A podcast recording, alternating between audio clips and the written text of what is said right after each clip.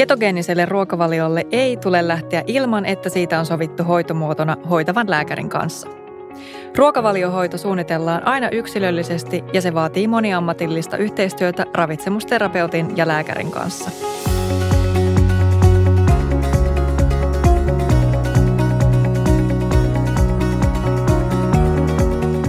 Tänään me keskustellaan Joka sadas podcastin Keto-minisarjassa ketogeenisen ruokavalion lääketieteellisestä puolesta ja hyvinvoinnista. Mä olen Ippi Arjanne ja tänään mun seurana on terveydenhoidon ammattilaisia. Tervetuloa lastenneurologi Henna Jonsson. Kiitos. Ja ravitsemusterapeutti Minna Similä. Kiitos, moikka.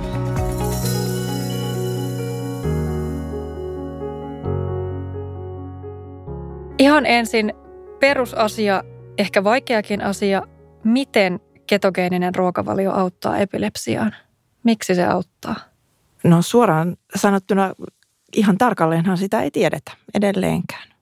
Eli ketogeeninen ruokavaliohoito on ollut pitkään käytössä 1920-luvulta, jolloin ei ollut vielä paljoakaan edes epilepsialääkkeitä. Ja silloin huomattiin, että paastossa, kun ihmiset jostain syystä paastosi tai vaikka oli kipeänä epilepsia sairastavat, niin kohtaukset väheni. Ja siitä lähti tavallaan tämä kiinnostus tämmöistä tilannetta elimistön ketoosin vaikutuksesta kohtauksiin ja epilepsiaan. Niin ruokavaliohoidon niin kuin perusperiaatehan on, on se, että kun tavallisesti elimistössä poltetaan niin kuin hiilihydraatteja, poltetaan sokereita energianlähteeksi ja aivot käyttää, käyttää glukoosia mm, energianlähteenä, niin sitten ketoositilanteessa, kun rasvaa, rasvaa lisätään ja hiilihydraatteja merkittävästi vähennetään, niin silloin niistä rasvoista muodostuu ketoaineita ja aivot pystyy käyttämään myös niitä energianlähteenä.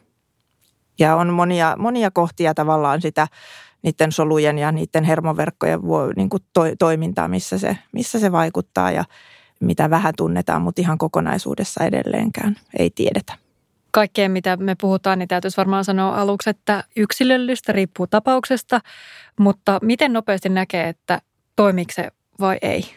No aina kun lähdetään suunnittelemaan ruokavaliohoitoa, niin me toivotaan ja puhutaan ja sovitaan tavallaan niiden perheiden kanssa ja niiden lasten, niiden nuorten kanssa, jotka, jotka lähtee siihen, että pyritään jatka, niin kuin katsomaan 2-3 kuukautta sen takia, että teho voi joskus tulla niin kuin viipeellä, että se ei tule heti, vaan kestää jonkun aikaa.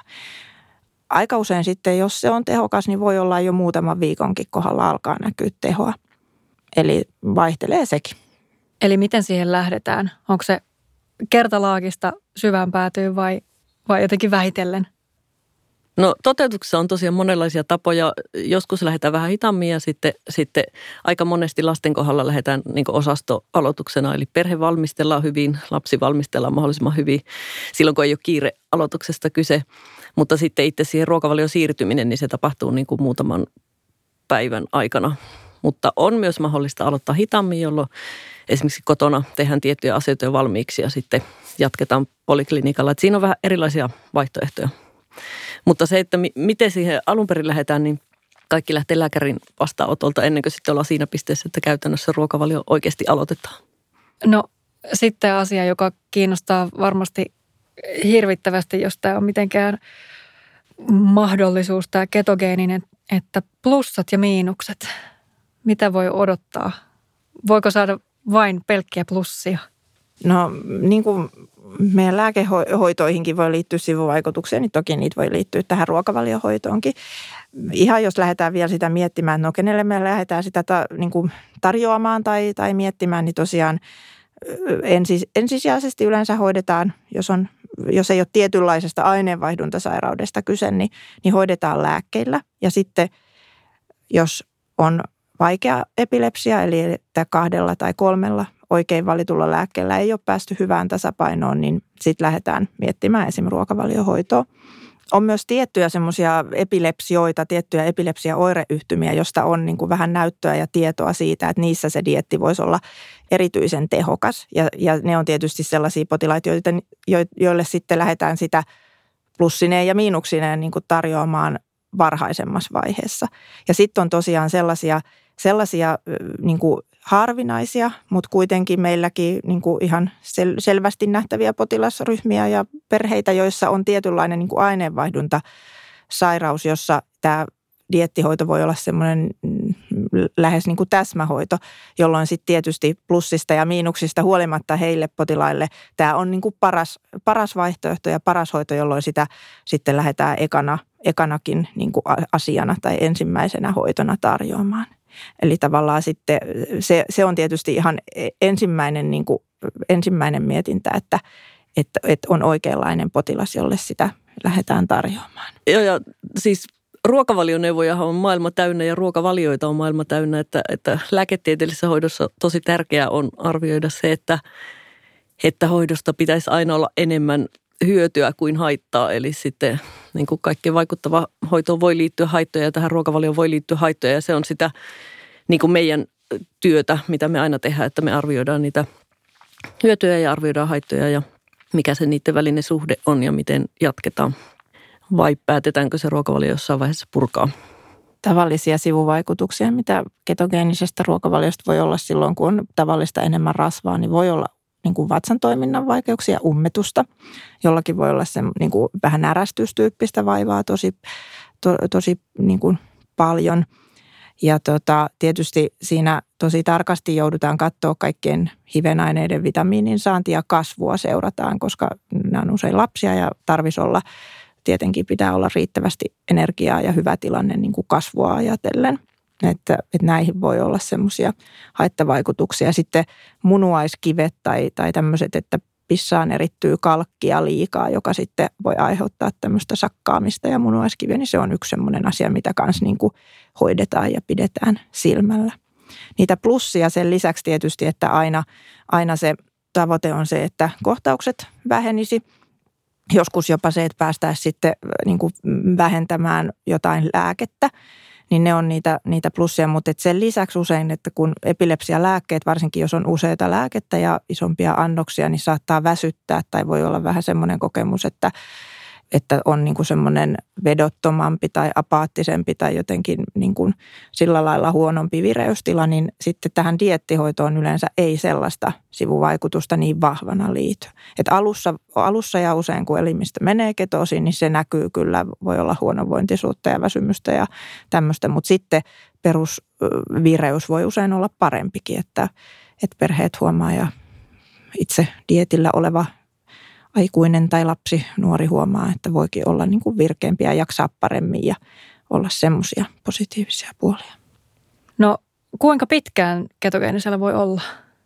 Ruokavaliohoitoa voidaan käyttää vuosia, ihan pitkiäkin aikoja ja just nämä tämmöisissä harvinaisissa aineenvaihduntasairauksissa, jossa se on ikään kuin semmoinen pitkäkestoinen niin kuin tarvittava hoito, niin, niin tiedetään, että on ihan pienestä lapsesta nuoreen aikuisikään asti jo ollut ruokavaliohoidolla. Se on ihan mahdollista. Yleensä jos vaikean epilepsian hoidoksi aloitetaan niin kuin dietti, niin silloin puhutaan, että usein parista vuodesta, jos se on siis tehokas ja, ja sen sietää, ei ole mitään isoja sivuvaikutuksia. Ja silloin kahdenkin vuoden jälkeen, niin silloin tietysti aina punnitaan, että onko nyt, onko nyt tarpeen jatkaa ja onko turvallista jatkaa. Ja, ja senkin jälkeen voidaan hyvin päätyä sitten vielä jatkamaan vaikka kolmas tai neljäskin vuosi. Öm, sitten kun tätä pidetään silmällä ja seurataan sitä ketoosia, niin voiko siihen antaa jotain, voiko sitten tehdä jotain semmoista nyrkkisääntöä, että kun sen kerran löytää, niin kyllä se sitten se ketoosi pysyy? Vai kuinka kuinka niin kuin altis se on horjumaan. Esimerkiksi just tuon kasvun ja, ja muun kehon muutoksen suhteen.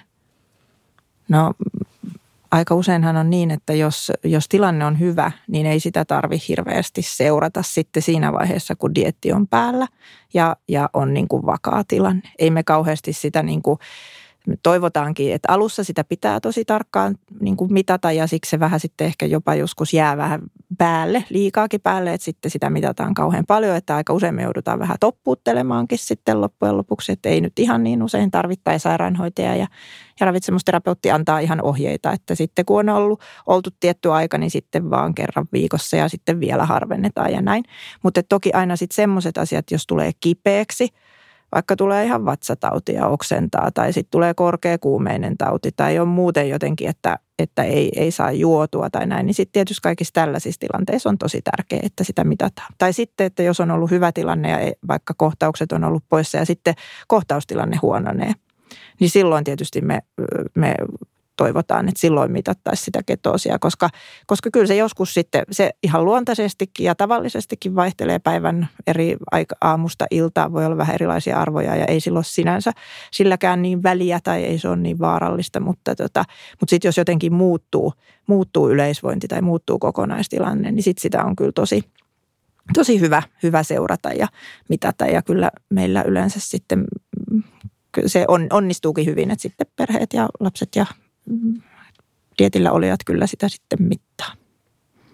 Niin, yleensä se tasassa ketosissa oleminen, niin se perustuu siihen, että on hyvät rutiinit perheessä toteuttaa sitä. Ja just niin kuin Henna sanoi, että lapsi on terve eikä sillä tavalla tapahdu mitään, mutta että energia-aineenvaihduntahan meillä vaihtuu tai energiaa poltamme koko ajan ja tämä kuitenkin perustuu, se ketoaineiden tuottaminen perustuu siihen, millä tavalla keho, keho energia käsittelee, niin se on tavallaan jatkuva prosessi, että se on kyllä altis muutoksille, mutta silloin kun on hyvät rutiinit ruokailuissa ja arkielämässä muutenkin ja kaikki sujuu ja, ja tota, tilanne on silloin tasainen ja vakaa, niin silloin se tosiaan, kun ketosi on saavutettu, niin se yleensä siellä pysyy. Mutta toki sen sieltä helposti saa heilautettua pois, jos, jos tekee jotakin kovin erilaista. Mm. Mä arvaan nyt jo vastauksen, mutta kysyn silti, kun sitten jos se ketoarvo vähän heiluu, niin huomaako sen aiemmin numeroina mittarissa vai huomaako sen heti myös siinä olossa – tai kohtausten määrässä tai laadussa? No aika harvoin mm, välttämättä ihan, ihan heti sitä huomaa yhtään missään kummassakaan edes, mutta tota, mutta toki semmoinen, että ja, ja sekin on sillä yksilöllistä, että toiset voi olla herkempiä sille oikeasti sille tason muutokselle, että, että se voi näkyä yleisvoinnissa ja yleisesti se, että jos jostain syystä tulee, no, niin kuin ketoosi nousee poikkeavan korkeaksi, niin se kyllä näkyy aika usein ja aina niin kuin sitten voinnissa, jos mennään vähän niin kuin liian korkeissa lukemissa.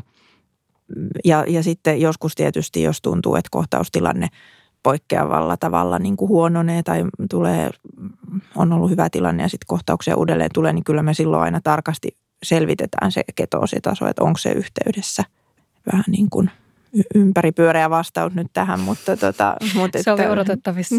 näin, se, näin se on.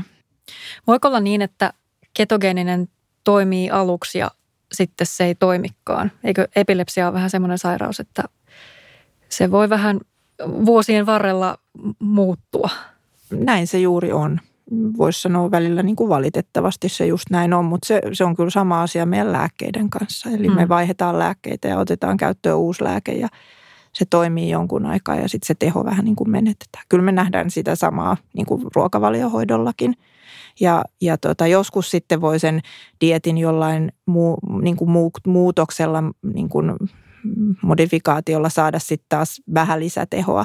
Mutta joskus käy niin, että, että sitten, sitten se ei enää ole tehokas ja tietysti silloin, koska se on kuitenkin iso juttu ja se on kaikella lailla tavallaan perusravitsemussuositusten vastainen ja vaikka se tehdään tällä turvallisesti ja monitoroidaan niin, että kaikki, kaikki on hyvin ja sitä voi luottavaisin mielin toteuttaa, mutta siltikin tietenkin silloin, jos se ei enää tehoa, niin sitten se dietti puretaan. Joo. Sitten on nämä harvinaiset synnynnäiset aineenvaihduntasairaudet, missä se mekanismi, sen ruokavalion tehon mekanismi on sellainen, että se ei muutu. Että niissä tilanteissa se tavalla hyöty ei yleensä häviä. Toki aina täyteen oireettomuuteen esimerkiksi ei välttämättä päästä, mutta mutta kun se mekanismi tiedetään, millä se toimii ja, ja jos ruokavalio on käytössä ja toimii, niin se, se pysyy kyllä se vaikutus. Tuleeko teillä vastaanotolla jotain sellaisia toistuvia huolenaiheita tai, tai muita asioita esiin, joista te voisitte nyt lähettää terveisiä kaikille No semmoinen asia, mikä usein tietysti siinä alussa varsinkin tulee, on se, että se tuntuu, niin kuin ehkä voi tuntua vähän niin kuin vaikeammalta kuin mitä se sitten onkaan toisaalta. Vaikka se on iso muutos, niin kyllä on paljon semmoista, mitä saa syödä ja mitä pystyy syödä ja tämä kansainvälistyminen ja tämmöinen muutos maailmassa on myös tehnyt sen, että aika paljon on niin kuin valinnanvaraa lisää tullut myös tuotteisiin, että mitä kaikkea ihan voi, voi sitten sen sijaan syödä. Toinen semmoinen asia, mikä ainakin lääkärinä ehkä törmää kohtuu usein, on semmoinen, että ajatellaan, että olisi hirveän niin kuin luomuvaihtoehto sitten, että kun ei halua syödä lääkkeitä tai ne on kauhean tämmöisiä pahoja ja teollisia, niin sitten olisi tämmöinen luomuruokavalio ja sitten siinäkin joutuu joskus sitten toppuuttelemaan vähän sitä, että kyllä tämä on niin kuin lääketieteellinen hoito. Tässä on paljon asioita, joita pitää nyt mitata ja on paljon asioita, joita pitää syödä purkista sitten, että kun kaikkia hivenaineita ja vitamiineja ei välttämättä saa riittävästi siitä ruuasta. Että vähän ehkä kaksi tämmöistä erilaista, eri, eri näkökulmaa, joihin törmää. Joo, ja kyllähän sitä tutkitaan niitä mahdollisuuksia, että miten, miten me saataisiin elimistöön ketoaineet ilman, että tarvitsisi olla ketogeenisellä ruokavaliolla. Että kyllä tutkimuspuolella on kaikenlaisia meneillään, mutta tällä hetkellä näitä, näitä sairauksia, mitä me hoidetaan ketogeenisellä ruokavaliolla, niin ei, ei pysty vielä korvaamaan, korvaamaan pilleripurkista otettavalla ketogeenisellä ruokavaliolla, mutta erilaisissa rasvahapoissa ja sitten ihan niissä semmoisissa eksogeenisissä ketoaineissa, eli kehon ulkopuolelta kehon tuotavissa ketoaineissa, niin tai niitä kohtaa on paljon mielenkiintoa tutkimuspiireissä ja, ja muuallakin, mutta katsotaan, mitä tulevaisuus tuo tullessaan. Ja ketogeenistä ruokavaliota tosiaan sitten on paljon asiaa netissä sekä sitten niin kuin muoti, ehkä muotinäkökulmasta tai laidutusnäkökulmasta, mutta siitä ei kannata hämmentyä sitten, jos se, jos se tietoa on monenlaista ja ehkä ristiriitasta, että sitten silloin kun se hoitomuodoksi ketogeeninen ruokavalio niin päätetään aloittaa, niin sitten silloin voi selvitellä monet asiat, mitkä ehkä, ehkä nettiselailulla jää ristiriitaisen tiedon takia niin kuin epäselväksi tai, tai pelottavaksi. Niin sitten kuitenkin ei kannata äärimmäisen pitkälle perehtyä itse ennen kuin ottaa asian puheeksi lääkärin kanssa, jotta pääsee sitten oikeasti suunnittelemaan sitä niin kuin hoitomuotona toteutettavaa ketogeenistä ruokailua, missä pystyy sitten suoraan selvittämään asiat, eikä eikä tarvitse kahlata kovin monimutkaisen tai moniselitteisen tiedon seassa. Kiitos kun kävitte, ravitsemusterapeutti Minna Similä ja lastenneurologi Henna Jonsson. Kiitos. Kiitos kutsusta. Epilepsiasta ja vertaistuosta voit lukea lisää Epilepsialiiton sivuilta epilepsia.fi. Podcastin on tuottanut Jaksomedia.